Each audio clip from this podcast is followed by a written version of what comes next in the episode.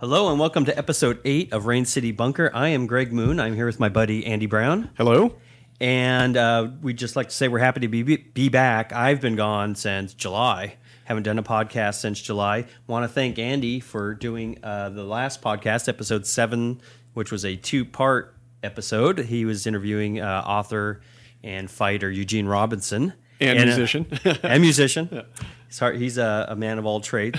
and anyway, thank Andy for doing that. I did some stuff too behind the scenes to help us get that up on the on the website. And also want to thank our buddy Jason Thorderson who did our uh, logo. Jason is a professional. He took our original concept and made it cool. So I want to thank him for that. You didn't say what he's a professional of. professional art guy, professional artist. Thank you, Jason. Appreciate that. And uh, anyhow, so I've been traveling. I've been uh, we've been busy, and one of the parts we've been busy. Andy took a big trip to California, and he had a couple interesting things down there. Tell us about it, Andy. All right. Well, as some people who've listened to the show regularly may remember, Greg and I quite a while ago talked about the um, Seattle Comic Con. Uh, it's a kind of uh, traveling convention. And that was a lot of fun, but I went to the uh, the big daddy of all the uh, Comic Con conventions, which is in San Diego. I flew down to San Diego from Seattle, and um, I met a friend down there, my friend Jennifer Hale. I don't think she minds if I mentioned uh, her name. She was uh, in LA with her band, and um, so it was an easy trip for for her to come up to San Diego or over whatever to San Diego, Down to San Diego. Da- down to San Diego. South Um, is down, I think. It always drives me nuts, considering I always think we, you know, we live on a, a sphere, more or less, so there really is no up, down, whatever. But anyways, sticking with convention. Um, so, um, so yeah, we went to one day of Comic Con. Uh, we had our tickets for Friday, the Friday of Comic Con, I believe it was, and uh, it was a blast. I mean, it, you know, there were people walking around in costumes, and there were uh, celebrities there, and I actually got my picture taken with um, Jane Wiedlin from the Go Go's. Who was my favorite go-go, by Yeah, the way? it- she I- was the cutest in my Uh, opinion. She was the guitarist. Short, dark hair, very cute. and she's still she's still cute and sexy. Uh, I think. Um, and you said she was friendly. Yeah, she was very friendly. Uh, and then I, you know, I don't have the actress's name uh, in front of me, but uh, the actress that played the primary female vampire in 30 Days of Night, which is a great horror flick if you haven't had a chance to see it, and she was really. Uh, very attractive up close, and she was cool. Also, everybody there seemed to be pretty cool. Um, uh, like, let's see some of the other celebrities we saw. We saw Danny DeVito doing an interview. Um, we saw the cast from um, uh, The Big Bang Theory was there. They were just, dude, they were totally like mobbed by people. We didn't even. Jen and I, were, my friend Jen is a photographer, and and we were. Um, we were walking through the crowd in the main convention area and we just saw this throng of people and just like you couldn't see what everybody was looking at but they were holding up their little video cameras and their cell phones and and everything. And so we kind of were we were like what is that? And we we kind of peered through the crowd and you could see the um uh, once again, I don't know the actors' names that, off the top of my head, but the three primary um, actors from that show are just kind of sitting at this card table, looking like completely overwhelmed, you know, or or just you know, like in this state of wow, you know. I've seen that show uh, two or three times, uh, and it, it's kind of a fun show. But it's to me, it's kind of a weird show. But it's really popular. I think it's very popular with that because they the the two main guys are supposed to be um, physicists, I believe. Yeah, uber And- geeks. Yeah, um, socially kind of inept. And and they mention they mention things like comic books and they they actually talk about Comic Con and I think they had a Comic Con episode. Um, so you can see that that they would have a big fan, and of course they have a cute actress who plays the lead, you know, in the romantic interest of one of the guys. Um, so um, uh, Greg tried to get away with coughing right there. You probably heard it anyways. You know, now I think you just psychologically. Hang on, I'm going to cough too. We both are uh, overcoming colds, by the Oh, way. So man, yeah. residual is left, and we're, Yeah. we'll try to minimize it. But I'm feeling a lot better, and Andy. Yeah, I, I, I think I had. I mean, I don't know for sure, but I think I had the flu a couple weeks ago. Uh, I don't. I don't think it was the swine flu. I mean, but it was a kind of a heavy heavy hitting flu. It knocked me out for a couple days, and I had a fever and all. That. And that I stuff. just had a mutant cold. I don't, I don't think it was a flu, but it was some nasty cold, so worse than usual. And then so uh, Comic Con, and then you drove back. Um, yeah. Then Or- uh, since uh, Jen was uh, my friend Jen was there, um, uh, she had her truck, and we drove from San Diego up the Pacific Coast Highway to which is a very beautiful Oh, drive. It's awesome. I would recommend it to anybody. we drove up the um, Pacific Coast, Coast Highway back up to San Francisco, where Jen lives, and and I hung out with her for a few days, and then uh, flew back to Seattle. But the trip, um, let's see, it was like a two day trip, and we stayed in a little town called Cambria, I think is the name of it, and it's very close to uh, San Simeon. Um, in fact, it was funny. I was online uh, about a week or so ago, and they were, you know, they have those lists of the the most beautiful small towns, and Cambria was there because it's like this oceanside town. And it, I mean, it is really, it's just a cool little town. I'm not sure what it's like to live in. Like, it might be one of those ones like if you're a teenager and you live there, you're just like, oh, I can't wait to get out of Cambria. But um, if you're on a tr- on a trip, it's it's an awesome place to stay in, and it's very close to uh, San Simeon, which is where the Hearst Castle is. And so we took a, a trip up to the Hearst Castle and took a tour, and it is an amazing place. Um, huge, uh, really well preserved. I mean, they do an amazing job. They they've kept it uh, a lot of the. I think it's almost all original furniture and artwork, and he he spent a lot of the uh, 40s.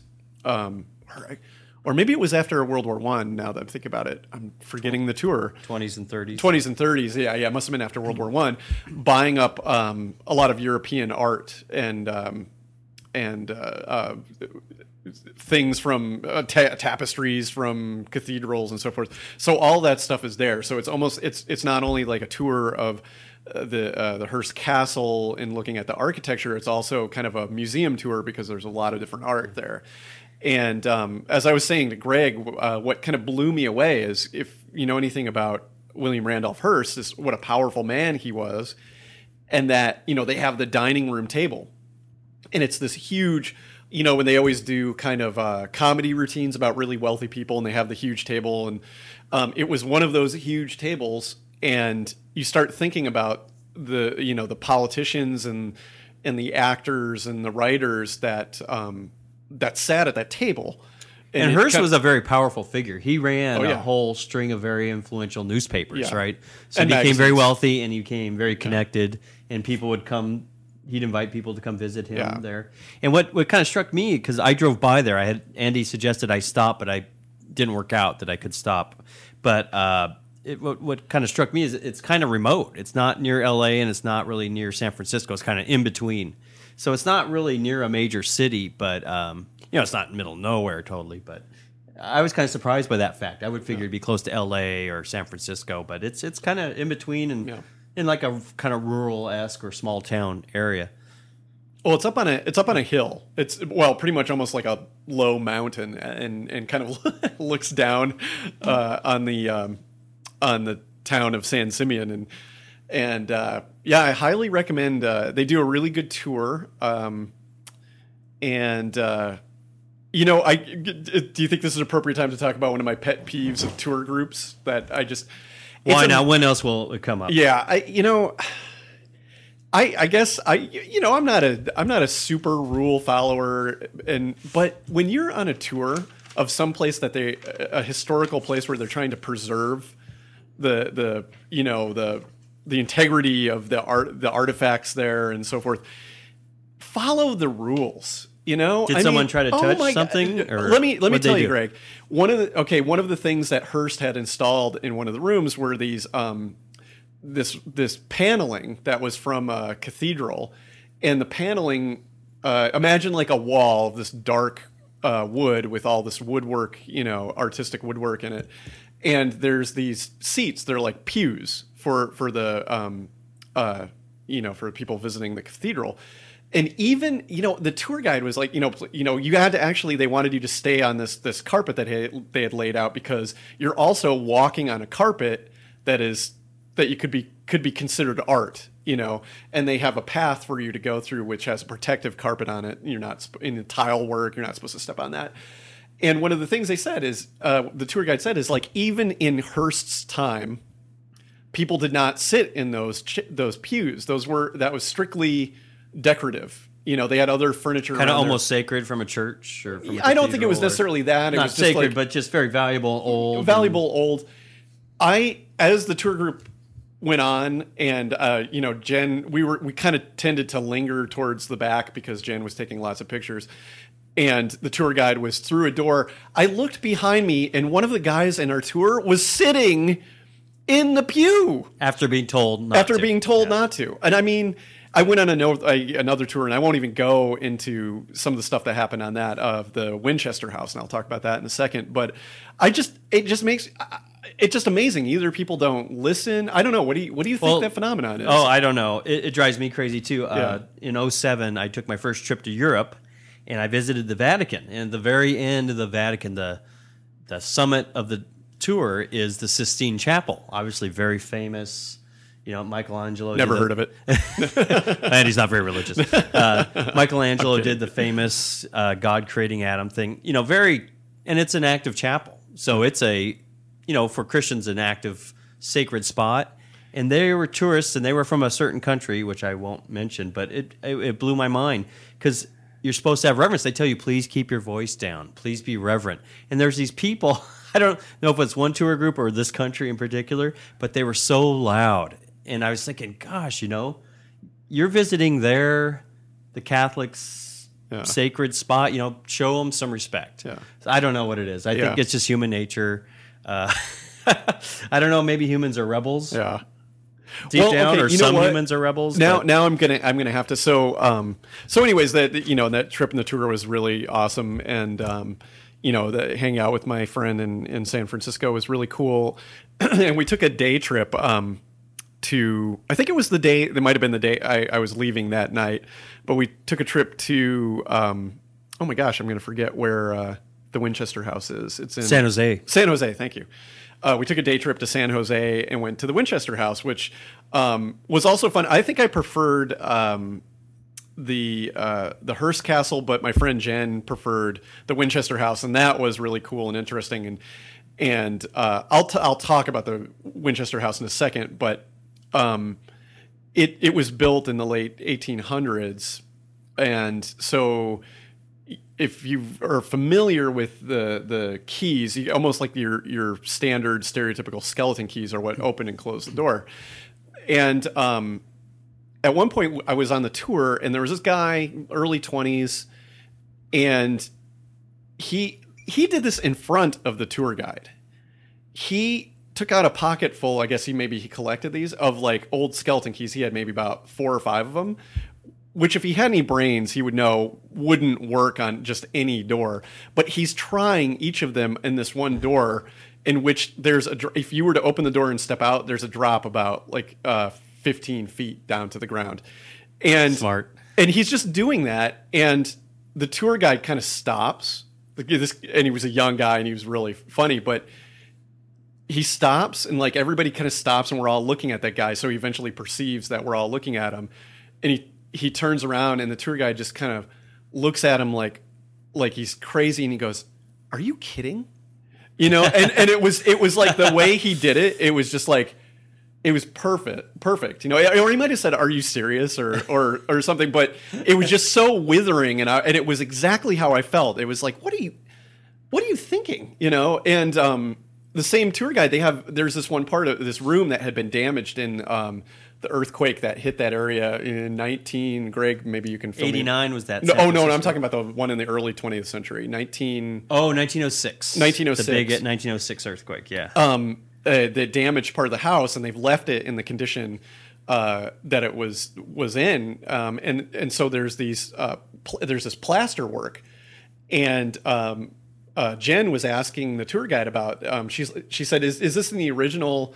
Kind of damaged condition and the guy said well well pretty much he's like oh i do think there have been some people who've taken some souvenirs in other words they've chipped off Yeah. some of the plaster and taken it with them Do you, is that an American thing? Because Americans are very individualistic, or do you think that's just a person thing?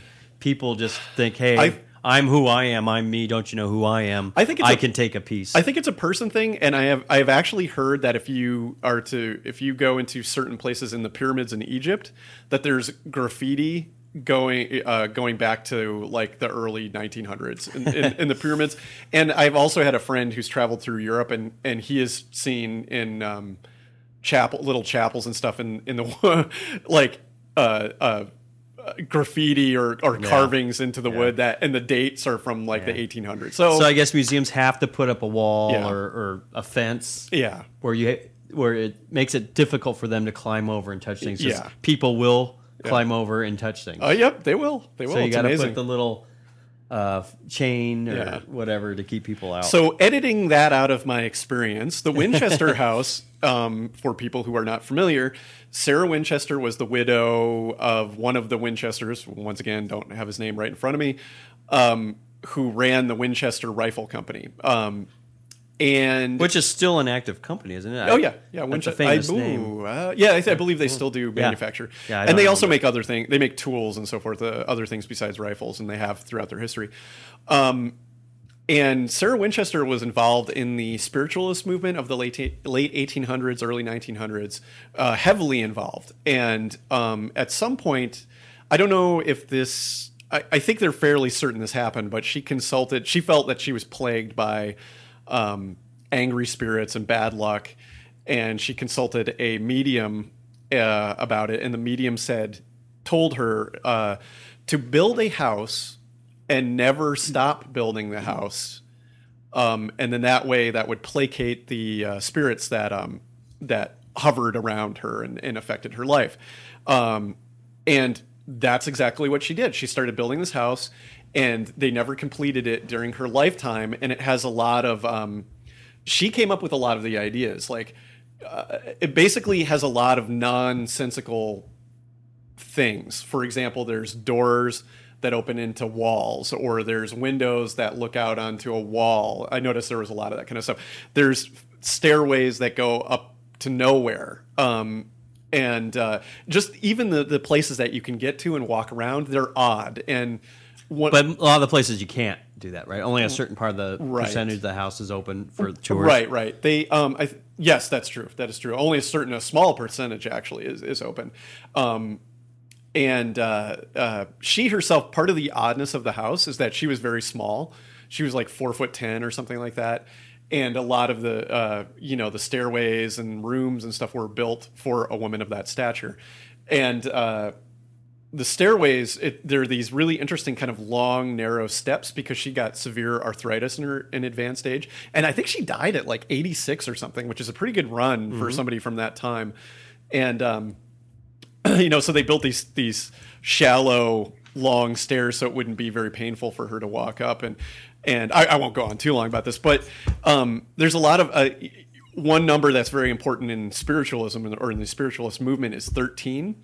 So there's a lot of representations of 13, like there's 13 knobs on things, there's 13 panels and windows, there's 13 drawers and a dresser, and and uh, you That's know- kind of funny because 13 is kind of an unlucky number in the general society. right. right For you know, what, Right, but for her, it was considered a lucky number. Now that room that was damaged by the earthquake, um, and then this, I'll end it up here because I'm not sure how interested people will be in this, but um, she was in that room. I think they called it like the blue room. It was very, uh, f- very feminine. Uh, the kind of decoration that was in it and everything, and it was, it was one of her favorite rooms. I think it got a lot of sun and so forth.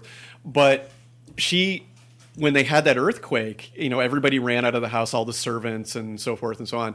And then they did a head count and they realized that she was still trapped in the house. And um, the Wow. the tour guide said if you look at the door, um, apparently the reason she was trapped is because the door frame shifted and jammed the door against the door frame, so she couldn't open it and she was in there for i think several hours and then they finally they located her and the servants went in there and they used a crowbar to pry open the door and you can still see the mark where they used the crowbar to pry the door open and uh you got a spider on you Yeah. oh I didn't know what it was, but very halloween a very tiny little spider. but um I imagine, you know, it was so interesting to imagine, and and and the tour guide said that she believed because I guess she had stopped construction on the house briefly during that time that she believed that the that that earthquake was caused by her not fulfilling her responsibility to the spirits, uh, and I, you know, it was in that room. Uh, I, I I could totally imagine this woman just ruled by the the uh, ideas of this metaphysical world, being panicked that she's trapped in there because she violated some rule that had been sent to her by the spirit world. And you know, I, I really had a. Uh, that's where I had the most sympathy for her because I mean, I can I just imagine this little woman in there and just oh, it must have been terrifying. But she sounds pretty superstitious, so it's oh, absolutely. I think, well, superstition in a way can be sad if, Yeah. if you know Yeah. if you think the universe is conspiring against you because you walked under a ladder. Yeah. I mean, that to me, you know, a little sad. So she might have been stuck with these little fears and phobias and that sort of thing. Yeah, I mean, it was it was less it was less creepy. Like, yeah, I think you put your your finger on it, Greg. Is it, it wasn't really creepy. I don't mean it like that. I mean, I felt really sympathetic to this this poor woman, uh, you know, being Yeah, trapped by that's that, that's understandable. Yeah. but Um, it's also kind of sad that she thinks the spirit sent a big earthquake because Yeah. she wasn't fulfilling their Yeah. their expectations. Um, and then of course it, it's funny because um, the show came up. Uh, you know, we we did the whole we did the whole tour. We actually took another tour that they showed you kind of the workings of the grounds and stuff, and that was very interesting. That was more technical. Um, but the the the end of the first tour that we took, uh, uh, my friend Jen and I were the last ones out of there, and I asked the the tour guide. I said, you know, I do this podcast and we talk about some of this stuff. I said I have to ask any hauntings, any ghost things, and he said, well, the most he had mentioned it during the tour that um, the most stories come from uh, this one room in the upper part of the house that was the servants' room, and that's where the basically the servants, you know, they would uh, wait to be summoned, and I think they could probably, you know, rest there and have some of their stuff there, and and he said that. He when he was relatively new and began to know the house and they have different duties after they close down for the night and um, he volunteered because he was kind of curious about it. He volunteered to go into that room to do whatever they had to do in there. And he said when he was alone in there he didn't know if it was all the stories he had heard but he said he felt an intense desire after being shortly being in there to want to get the hell out. Well, I mean, um, we hadn't really planned to talk about it too much, but uh, I think aren't hauntings typically associated with intense things like you know slavery, yeah, you know, or and- murders, and I think this is- so you know this lady may have been eccentric and weird, but there's probably no real yeah negative bad No. things that And- happened there. And I didn't get, you know, just um, like I, you know, Greg and I have talked about this before. We we have we don't necessarily, uh, without going into a long thing, we don't necessarily buy into this, but we have an open mind and we're interested in it. And uh, and I can just say, for my part, I didn't beyond that one room where she was trapped and kind of feeling kind of an empathy for her. I didn't I didn't get any creepy vibes from it at all. And I think I asked Jen and and you know she's not a she's not a uh, into that stuff too much, but uh, I don't think she had any particular feeling about it either. Yeah, but, cool. Um, I, I got to check out that Winchester House because I know it's in San Jose, and I go down there once or twice a year. So I got to uh, make It's- a mark to go see that. It's worth checking out and do do both tours because Both tours of the Winchester House. Um, Yeah, there's two tours. There's the behind the scenes, and then you know where they take you through the grounds and show you around and show some of the machinery and stuff. So f- for history buffs, that's that's well worth it. Um, and yeah, it's it's a it's a it's an interesting place. It's definitely worth checking Yeah. out. Yeah. And my travels weren't as interesting as Andy's, but um, I finished a contract. I had been working four months on a contract in Bellevue, and I finished that up. And I was invited to my aunt and uncle's uh, 50th wedding anniversary. He didn't mention he's a contract killer. Contract programmer. I think I mentioned that before. No, I know. I'm just, just giving you a hard time. Yeah, you'd probably be dead right now if I were a contract killer. Probably. Anyhow, so uh, I was honored to have been invited. Drove down there, uh, spent a week with my uncle and my cousins, and had a great time just hanging out and having fun. And the uh, anniversary was a lot of fun. They had a, a nice Italian restaurant there in San Diego. And then when I came back, um, I was home for a few days, and I went to my uh, annual fantasy football weekend up in the San Juans, which is a blast. I go with a bunch of buddies. Andy is not part of that because he, he doesn't care about fantasy football anyway. But uh, that was a blast too. Uh, we go up there, we have a good time, we have barbecues, and we play sports. We play volleyball for five hours, but it's beautiful. It's great. It's late summer and it's kind of quiet up there, and it's just a great time. And then when I came home, my uh, aunt had uh, kind of asked me if I would help her move. So I flew to Chicago and I spent a week out. She lives like 50 miles out of Chicago. So I spent about a week out there. And that's when Andy interviewed uh, Eugene. And I put some of our stuff together when I was out there. And anyway, been back. And then we got sick. and so we just, we've been, you know, obviously very busy, but uh, eh, I, we were shooting for every twice a month. But at this rate, I guess we're going about once a month. But this is episode eight. So, and uh, Andy, I think his friends are a bit closer followers of the podcast than my friends. And Andy said that uh, some of his friends were asking about the uh, North Carolina sewer monster. That was probably episode five or six. And in that, we linked to a video where someone had been scoping out a sewer system in North Carolina, and they saw this very unusual looking kind of blob. Remind me, Greg, was that a, uh, a private company or was it a government? Yeah, uh, it was a private company, private company, okay. for I think a private sewer line. They were Yeah. just you know you got to check it out. There's rules and regulations you have to abide by. And Andy was saying people were asking him about whether that was real and what what it was. Yeah. And uh, I did a quick search. Uh, search engine search on the internet. Hey, Greg, maybe um, just just very quickly describe what it looks like again, just in case. Uh, Well, it's on it's on the uh, website, but it, it looks kind of like a blob with a kind of a gushy, squishy blob with kind of a pancake foot. Is what it looked like gushy, squishy blob. with a pancake foot.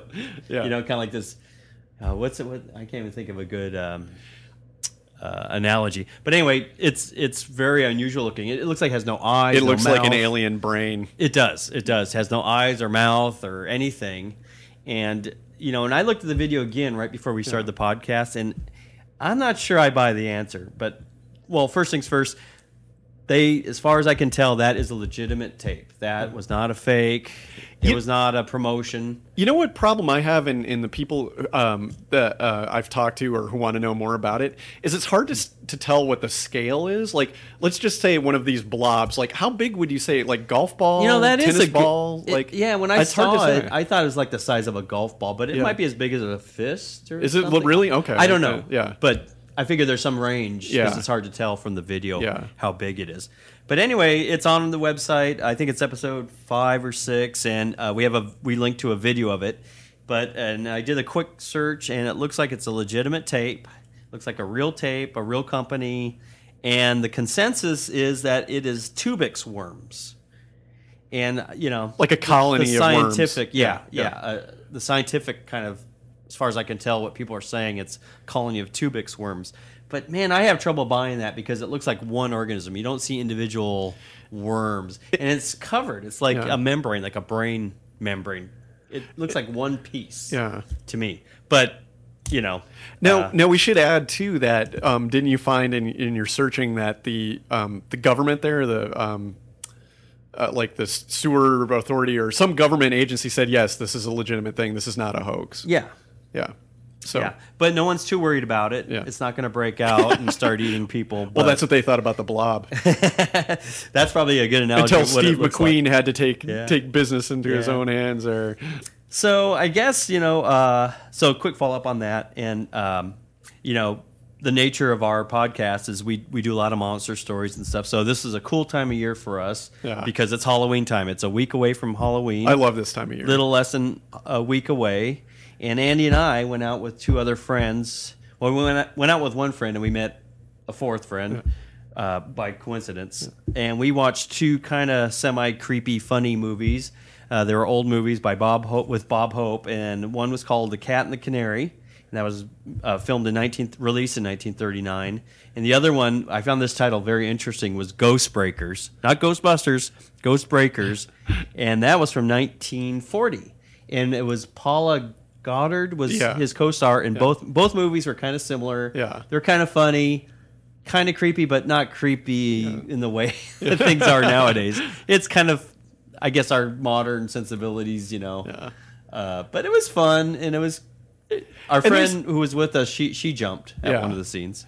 And there's something, um, you know, just Bob Hope. I mean, particularly if you put him in that time, there's something kind of charming and endearing about his the the type of humor that he has in the um, in the movie. Now, there's now just if you're going to go out and watch these, I I should say in Ghost Breakers he has a black um, uh, guy who works for him. Uh, the the term they used in the internet was manservant. manservant okay and there's some there's some stuff that's kind of politically incorrect now it's not too bad it's not too over the top It but could have been a lot worse. Yeah. Yeah. But you would not portray a human being.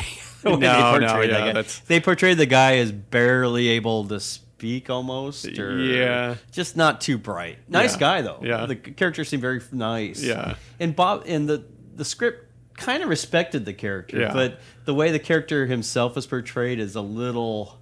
yeah you sure wouldn't do that nowadays. no no But it, it, it was lighthearted. It was Yeah. fun, and oh, we saw it at what was the name of that? uh, the grand illusion which is a small uh, one of seattle's what is it it's seattle's oldest continually uh, functioning theater and it's just it's very small but it's it's really cool it's, yeah, it's a fun kind of place charming, and it's Yeah. in the U District. And uh, it was it was it's kind of interesting to see old movies. I, I'm a, Yeah. kind of a fan of old movies, especially silent movies. But this was wasn't silent.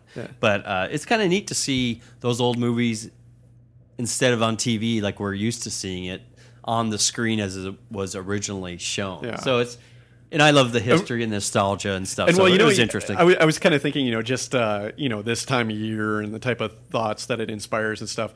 You know, so we're sitting in a theater, and it looked like, I mean, it looked like even the the seating in there looked like original. Maybe they reupholstered it, but but you know, you start thinking, man, how old would you say? Would you say that was at least from the 1930s? I think it went back to the 20s. yeah, personally. I agree. Probably around that time frame. And you, you start thinking like, man, there were people, you know, sitting here watching movies like in the 1920s or 30s, and, and you know, just this long history. I love I love stuff like that too. And- Yeah, yeah. And it, it's it's haunted in in the in the not maybe the literal sense, but in the in the um, in the positive uh, historical kind of fun sense Yeah. of the word. And maybe in the literal sense too. I don't know, but An interesting little side note: those movies seem to have been Bob Hope's kind of breakout movies. Yeah. And what was also kind of, or what I think is kind of endearing or about Bob Hope is both those characters in both those movies were kind of cowards, and they kind of were self-aware cowards. yeah, yeah. In the first one, a lot more so. In the Cat and the Canary, in the, in the second one, he would kind of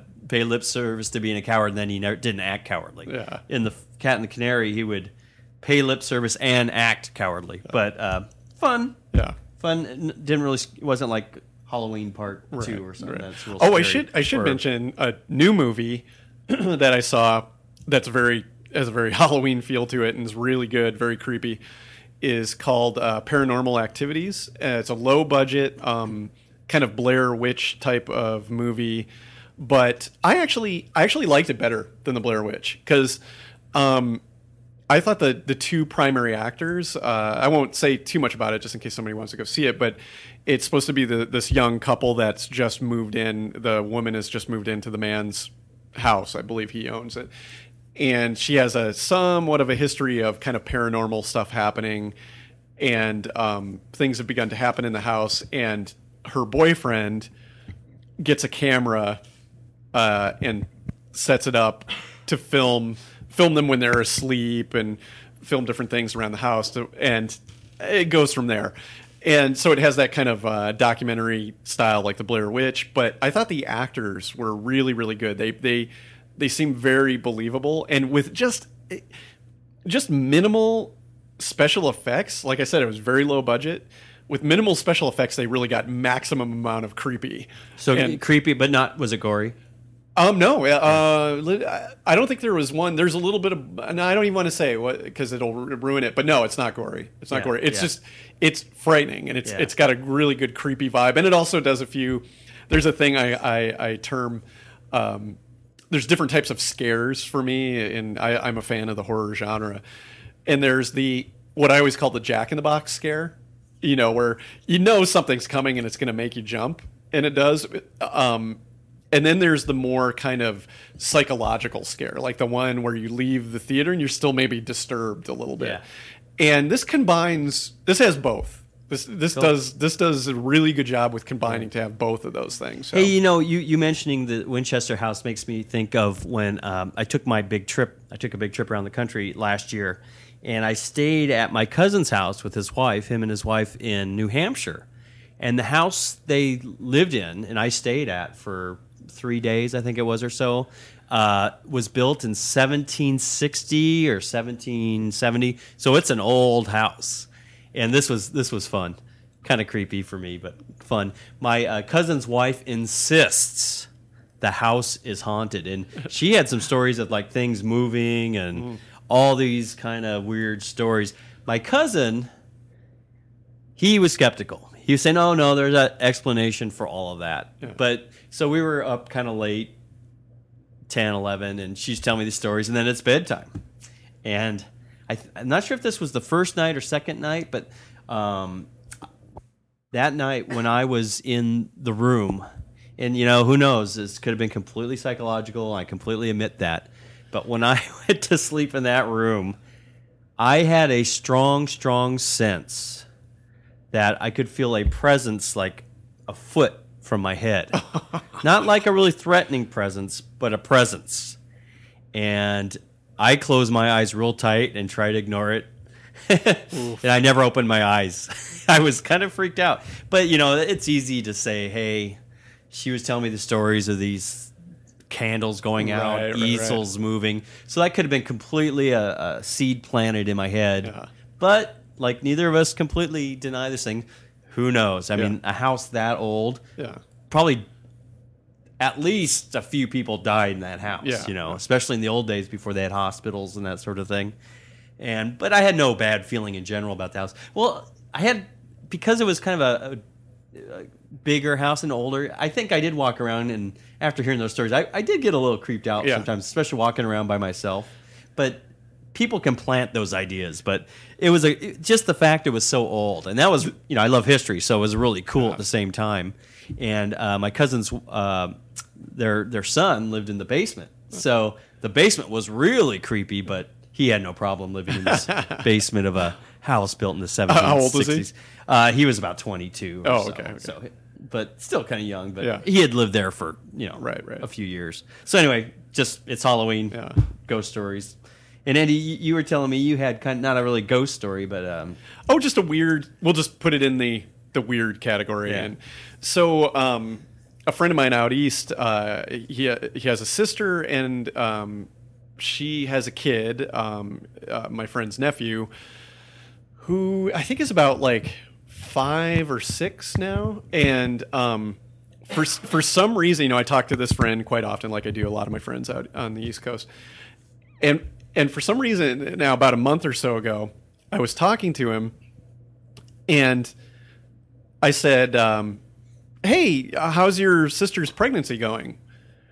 And he said, "I, my sister's not pregnant." Um, and I, I went, "Really?" Because I could have swore I could have swore you told me that your sister was pregnant. I, huh? And you know, and and uh, and I'm just like, wow, I, I don't know where I got that from. And then uh, now, more recently, I was talking to him, and in the midst of our conversation, I was I was almost going to ask him how his sister's pregnancy was going again, and and I caught myself, and then I but I told him I said, "Geez, you know, I was I was just about to ask you about how, you know, if they know." what the sex of the baby is and everything like that. And I but I know you told me that she's not pregnant. He's like yeah I don't know where you're getting that from. And then about a week later, or maybe even less than a week, I, I'm terrible with timelines, by the way. Anybody who knows me can, uh, but n- not too much uh, later than than about a week or so. I get this message on my answering machine, and it's from him, and he said, "Um, I don't know what's going on with you or what, but uh, my sister just called me and told me that she's pregnant. so y- you know, put that I you know, put that in some category. Yeah, I mean, we ta- I think we talked about this in the first uh, episode, but um, you know, and especially me, you know, I'm the Christian. I, I believe there's something. I totally believe. There's always a question of what is just natural, and what is maybe beyond natural, Yeah. supernatural.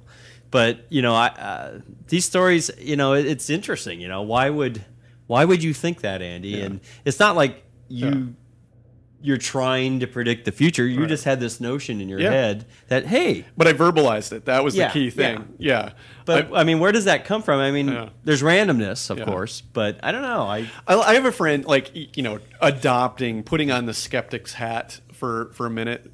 Um, I have a friend who would say like, look, just coincidences happen all the time, Sure. and because they're coincidences, they they stick out in your brain and they they feel like they have more import. So I'm just, I'm just saying Yeah. this for my friends who are because like I I tend to believe a little bit more like Greg does. I I, I think there's something, but um, but you know just to give some give and a I little guess bit. Of, I know you can guess. Well, his sister's childbearing age. He's married. It's not too Yeah. unusual for exactly. a person in that status to get Right. pregnant. Yeah. So, but it's just kind of interesting. Somehow it seems to have gotten Yeah. into your head that you had heard that, Yeah. but, and it might have been you might have transferred someone else telling you that It- yeah. to that. But as you know, there's there's lots of stories out there. I'm sure everyone listening has some sort of story Yeah.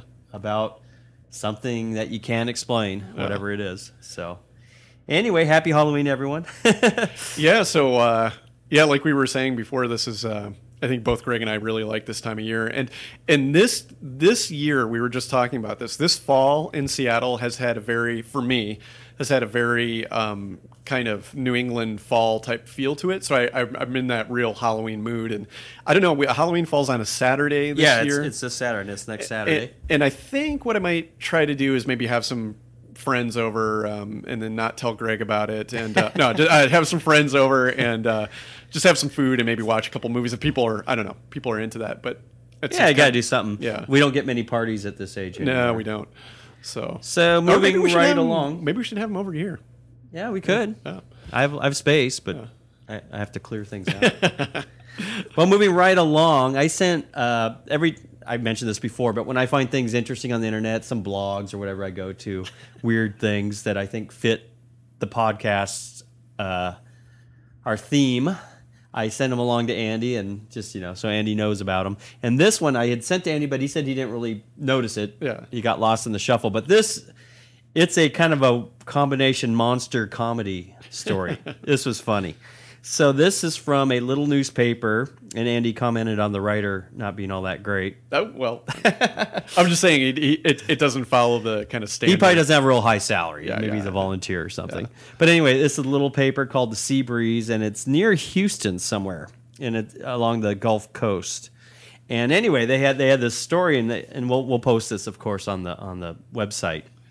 They have a picture of a dude holding this big, I mean, big, like five and a half, six foot long eel. And this is the story. This is pretty unusual story. Um, these guys, they're some friends. They go fishing. They're out 120 miles in the Gulf. And I guess a lot of times you're out there fishing, you're also drinking. so I'm going to read part of it here because I couldn't paraphrase this. It's it's pretty funny. So um, it starts all at once. Bruce got a big run on his line. This thing went all around the boat and took took more than 20 minutes to bring it up to the surface. When they got it to the surface, they could not tell what it was. It looked prehistoric. And it, when you see this picture, you'll agree. Uh, Steve Jr. put a gaff in it, and the two men dragged it aboard the 30, 33 foot boat. As soon as the big creature hit the deck, it went crazy, attacking them. it was an eel over six feet long, weighing close to 100 pounds. It had a mouth full of sharp teeth and was extremely, their, their words, not mine, pissed off. the eel was later estimated to be 60 years old. Bruce said it, it came at him, and Bruce Bruce said it came at him and Steve Jr. like an anaconda, rearing its head up and striking at them like a rattlesnake. it was highly agitated and quite energetic. it sounds like fun, huh? It sounds like a horror movie, basically. In the midst of thrashing around, the creature fell down below into the floor between the two sleeping men below, Eric and Ken. like below decks. Below deck, yeah. When they heard the thud and turned on the light, the eel raised its head right above Ken's face. Eric rolled over and grabbed his 9 millimeter pistol. Steve Jr. started yelling, Don't shoot the gun in the boat. We're 120 miles from land. Next thing you know, the four fishermen were on the deck, and the gigantic eel had sole possession of the lower deck of the boat. The four needed to work up a plan of action, so they drank beer while considering a strategy. It was determined that Steve Jr. would distract the eel because he had drank the most alcohol and he believed he was bulletproof. he opened up the sliding door down below to see what the monster was doing. As the door opened, the eel came up the two steps, biting at anything alo- in the along the way. The four men, the, the four brave men, then ran into the wheelhouse like women and slammed the door shut. like women. Hey, again, hit the author's writing. Yeah, ours. that's not ours. That's not us. They never did identify which one of them screamed like a girl. Inside the wheelhouse, they start they started calming down. Decided they would drink a couple more beers. I guess that's their best plan of action is drink as much as you can. They then hatched a new battle plan. Steve Jr. went out to the deck to get the beast's attention. The eel attacked, and Steve Jr. climbed on top of the captain's chair. Ken threw a blanket on top of the giant eel while Eric and Bruce beat the hell out of it with a steel gaff and a large ice chest. After the creature was finally subdued, they put it into a large ice chest and closed the lid. The four brave sailors all got themselves a beer and were laughing at the situation. Now, this is kind of like um, Fatal Attraction. when the lid on the ice chest was suddenly knocked off and the eel sprang out on the deck and resumed its attack. Bruce stated that the eel was clearly out for vengeance. The four men each picked up something and the fight was on. After beating the creature with gaffs, ice chest lids, and fire extinguishers, they once again subdued it, uh, subdued the massive carnivore and put it back in the ice chest. This time they tied the lid down and put another ice chest on top of that one. 18 hours later, they returned to the, to the dock and started unloading the boat. None of them anxious to open the lid of the ice chest.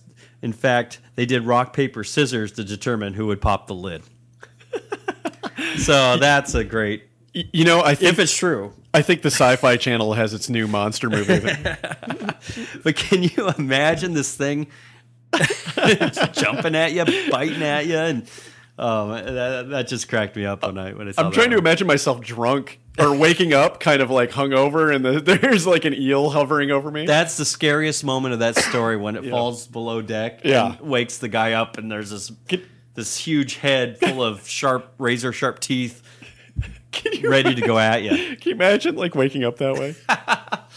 And uh, so these are Texas people, so they're armed and they have a lot of alcohol. and I, I don't. It would be interesting to find out what kind of creature that is because Yeah. it truly looks like something from the land. Well, of they the said uh, in the caption of the, I, it's hard to read in the caption there, but it's an American con- conger Oh, yeah. eel. yeah, it does say that. Yeah. They are nocturnal hunters and have row upon row of sharp, very sharp teeth. The one in this picture, oh, it it says uh, Terrorize the they've group. been they've been known they've been known to viciously attack divers and swimmers. Wow. Yeah. Yeah, it, it's amazing. It's hard to believe something like that still lives. But anyway, that, I thought it was kind of funny story and very unusual story, but uh, You know what? You know good what? old boy story. You know what's funny, Greg? Is um, one time when I was visiting my family, uh, we I don't know why the eel. It's a much it's a much more benign story, but um, my family all decided to get together and go camping in Michigan. We went to one of those campgrounds and everything. And long story short, um, I was I was going to stay after we left the campground. I was going to stay one night with my mom, who lives in uh, near Kalamazoo, Michigan, and um, we were driving back. So it was my mom's boyfriend and my and Mike and uh, my mom and myself, and we're in their pickup truck, a smallish pickup truck. So I'm in one of the kind, you know, those kind of cramped back seats they have back there, and I'm I'm tired, so I'm kind of lying across the back seat. And all of a sudden, I don't know if it was in the cab the whole time. We had the windows down. It was summer. This wasp flew in, and it was the biggest, nastiest looking wasp like that I'd ever seen. So I went from like that weird, like kind of half asleep to just this panic of just like, "Ah!" you know, like trying to brush the thing off. And I think we all know that feeling. yeah, and and you know, and they're wondering like what the hell's going on, and and we're smashing it and everything, and and it crawled like I smashed it with a boot, and it crawled like under the seat, you know, and they pulled over and they're like, oh okay, and then you know, I explained what was going on and everything, and then um we conti- we continued on. And then all of a sudden, the thing crawled out from under the seat again, and, and I mean, you know, we just had to pull over, and and we got it out of the car. I mean, we stepped on it, we hit it with boots. It, it's amazing. It was hard to kill it. It was hard to kill this stupid thing. Which, which reminds me, uh, real quick, the movie Yeah. uh, Ghostbreakers had featured a zombie. oh yeah, Is that one of the earliest examples of a zombie? How how back how far back You know- does the zombie uh, genre go? Do you know? I you know the stories because it was connected to voodoo. I mean, that's where the word comes from. Is like voodoo. Uh, you know, it's a voodoo thing. Um, but I don't know. I don't know what the oldest reference in a movie is. I'll have to look that up. But I, I bet that's one of the. I mean, It's gotta be one of the first I would ones, think. yeah. I mean, because I think I thought zombies was more of a kind of a recent Yeah. kind of genre that it's becoming popular. But anyhow, there's one more story. It's creepy, but in a different sort of way. And this is actually, well, it's kind of science fact, but it's also kind of in the realm of speculation. Yeah. But it, it's really interesting, and it. it Anyway, Andy, we, we found this story in the New York Times, and I sent it to Andy. As I think I found this one too, and it's it's really uh, interesting. You, Do you want me to kind of tackle Yeah, this? Try to yeah, tackle see- this see one what- and uh, bear with me, everybody, because I'm, I'm sure I'm going to stumble through this one a little bit. it's kind of technical. Um, I'm not sure how many people have heard of the Large Hadron Collider. It's a particle accelerator um, that's been built in. This is where I have to. I think it's in. Switzerland. in Switzerland. And I think it's also called the CERN. the CERN. Yeah, because that well, that's the name of the group, the European Organization for Nuclear Research, which is known as CERN, C E R N. And um, if you've kept up on this story, they've been kind of plagued with a lot of um, a lot of problems in getting this um, this thing to work. Um, and there's a weird theory, and you may be surprised where it comes from. Uh, and and this I'm kind of I'm paraphrasing and taking out um, sections of an article that's actually from the New York Times. This is not from the Inquirer or anything like that. As So- usual, we will post the link.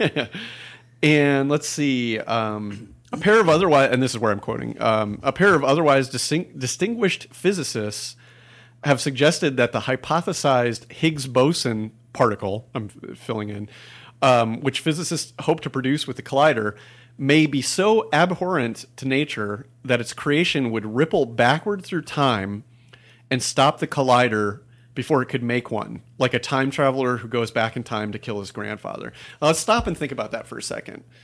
Um, it's two physicists who, And these are accredited, yeah, well, uh, accepted professional physicists. Yeah, These aren't fact, just I'll- wackos from uh, I'll, I'll give you you, know, the the community college down the street. Yeah, I'll give you the uh, hey community college. Come on, man.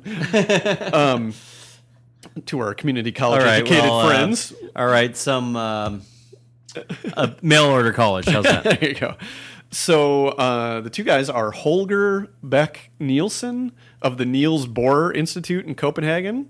I think that's probably fairly prominent. I've heard of that before. And uh, I'm going to massacre this name. Masao Ninomiya of the uh, the Yakua Institute for Theoretical Physics in Kyoto, Japan, put this to get this idea forward in a series of papers with titles like "quote Test of the of effect from future in Large Hadron Collider colon a proposal um, and search for future influence from LHC. That's the Large Hadron Collider. Posted on the physics website um, uh, arxiv.org in the last year and a half. According to the to the so-called standard model that rules almost all physics, the Higgs is responsible for imbuing other elementary particles with mass. But so it does not exist on its own. it doesn't exist on its and, own. And uh, what these colliders are going to do, or what they want it to do, is they want to have high energy collisions. And these collisions, they postulate, will create all these subatomic particles. And they believe particles like electrons and protons and neutrons are made of various. Well, I think they pretty much accept this theory. Right. They're made up of other subatomic particles. Right. And one of them, which I'd never heard of, is this Higgs particle. But this is the particle they think that does not want to exist on its own and it, to me it just it's mind blowing. I mean, this is a very meta, totally metaphysical. So it's so much like we're almost imp- uh, imbuing it with will, but it's it's just the only way to put it. So it so much does not want to exist on its own that it's actually causing an effect in the past to prevent itself from being separated. Or, I mean, maybe the reason it doesn't want to exist is because if it does exist, all of existence would wink out and never have happened. Yeah. So, and then this is a quote from uh, Dr. Nielsen. It must be it must be our prediction that all Higgs producing machines shall have bad luck. Dr. Nielsen said in an email message. In an unpublished essay, which makes you wonder how they got it, Dr. Nielsen, oh, it's probably because it was on the website. Dr. Nielsen said of the theory, well, one could even almost say that we have a model for God. It is their guess, he went on, that, quote, God, he, the he he's referring to here is God, that he rather hates Higgs particles and attempts to avoid them. Uh, this malign influence from the future, they argue, could explain why the United States superconducting super collider, also des- designed to find the Higgs, was canceled in 1993 after billions of dollars had already been spent. An event so unlikely that Dr. Nielsen calls it a quote anti miracle.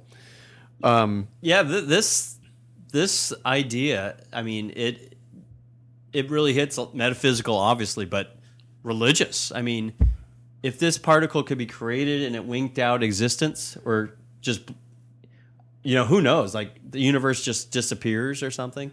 I mean, if I guess there's two ways to tackle it. If you're a materialist, well, the universe obviously exists Right. and it can't not have existed Right. or if you believe in God or accept a greater power, God's not ready to end the universe. and if if we do this thing, it could end. Or I mean, I'm just saying end the universe. Maybe it could do other things. Maybe there would be other bizarre paradoxes besides. I mean, who knows? I mean, Yeah. this is so bizarre. Yeah. and it's funny. These guys, they believe it. I mean, Yeah. they or they pro- they propose, propose it. Yeah, yeah. I mean, it's one possibility because every time they've tried this, something breaks down. Yeah, right? in- I mean, fact, there's I'll, some mechanical failure or there's some sort of thing. Well, I'll, I'll skip over that and I'll go Yeah. to I'll skip over some other uh, you know detail and, and go into that. Um, uh, the article continues. For the record, as of mid, middle of September, CERN engineers hope to per, to begin to collide protons at the so-called injection energy of 450 billion electron volts in December, and then ramp up the energy until the protons have 3.5 trillion electron volts of energy apiece. Wow. Yeah, that's and, big, and then after a short Christmas break, real physics can begin. Maybe. Dr. Nielsen and Dr. Nino Mia, sorry, Nina Mia, Nina Mia, I think that's how you pronounce it, started laying out the case for doom in the spring of 2008. It was later that fall, of course. Oh wow, they predicted this, and then okay, so they put this they put this idea out there in the spring of 2008. It was later that fall, of course, after the CERN collider was turned on, that a connection between two magnets vaporized, shutting down the, the collider for more than a year. Dr. Nielsen called that, quote, a funny thing that could make us believe in the theory of ours, unquote. wow, I didn't read that part. I Yeah. don't remember reading that. Part. Um, so he, he agreed that skepticism would be in order. After all, most big science projects, including the Hubble Space Telescope, have gone through a period of seeming of, of seeming jinxed. Uh, through gone through a period of well, these are very complicated machines. I mean, and then probably la- millions of parts, and it's all got to work just right, and everything. And then, uh, and then the last, the last uh, uh, sentence here. At CERN, the beat goes on. Last weekend, the French police arrested a particle physicist who works at uh, one. Works on one of the collider experiments on suspicion of conspiracy with the North African wing of Al Qaeda. Yeah, we would hope that high energy uh, physicists have a fair amount of security associated with them. yeah, But no, this story is just so it's, it's mind blowing to me. It's just it's amazing, and um, yeah, I, I can't. I almost am at a loss for words. But uh, when you get to that level of physics, uh, a lot of things get weird. yeah, Um, for lack of a lack of Yeah. a better way I to mean, we're it. talking about we're talking below the building blocks. I mean, we're talking the building blocks of the building blocks because electrons, neutrons, and protons are, you know, the bases of every atom. But we're talking about busting those up and seeing what's inside, and uh, so fascinating. I mean, and, and that's one of those things. Since it's probably kind of a metaphysical thing. Yeah. I mean, maybe in a hundred years, if we still can't get it to work, Yeah. you can say, yeah, it just can't exist yeah. but maybe maybe it will some Or point. or around um, slightly after Christmas.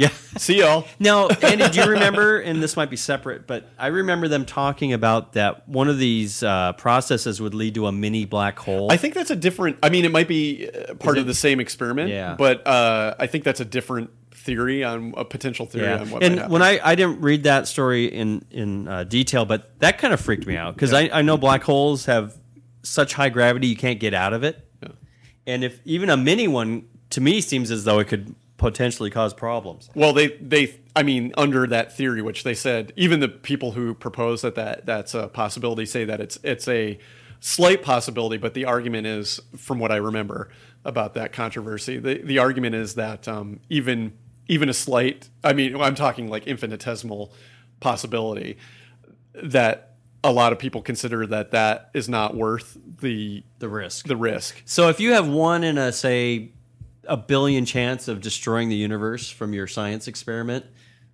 maybe the risk isn't question. worth it. I mean, you know, Or is it? That that's an interesting question because uh, you know we we I think as human beings we faced that before. I mean, if you I think was it um, was it Einstein that thought there was a potential when they tested the the first atomic bomb that it could create a chain reaction that wouldn't stop and would absorb the atmosphere? That that there was that theory. I'm not sure it was Einstein who postulated it, but yeah, they thought uh, the atmosphere could catch on fire Yeah. essentially and burn the whole planet up. Yeah. So yeah, That'd be one way to end World War II. and that was yeah, that'll end. yeah, very true. Um, and you know, who knows what that possibility was calculated to be? Maybe maybe it was all, maybe it was one in a million, but they said, ah, well, Yeah. we'll take that chance Yeah. of burning up the planet to a cinder, and they thank God that was wrong. Yeah. but uh, yeah, it's really interesting, really fascinating. So anyway, I guess that's about it for episode eight. Yeah. Anything? Did we miss anything? I don't know. I don't. I don't think so. Um, there's a maybe a slight possibility that if we get some good short, somebody with a good short ghost story or something, maybe we'll do like a really quick podcast before Halloween. But I don't think that's going to happen. Yeah, well, so- uh, let us know if you have a really cool story and you're willing to go on the podcast and speak in front of all 20 listeners. so, anyway, it's great to be back. Episode five is being wrapped up here. And uh, I since it's fall and everything's slowing down, I imagine it won't be too long before we do another one. yeah, I, I, I think we'll probably yeah we'll be doing another one and much much sooner than we did in the past. So Yeah, it won't be three months anyway. So, anyway, episode eight wrapped up. Thanks for listening. We will talk to you next time. Happy Halloween.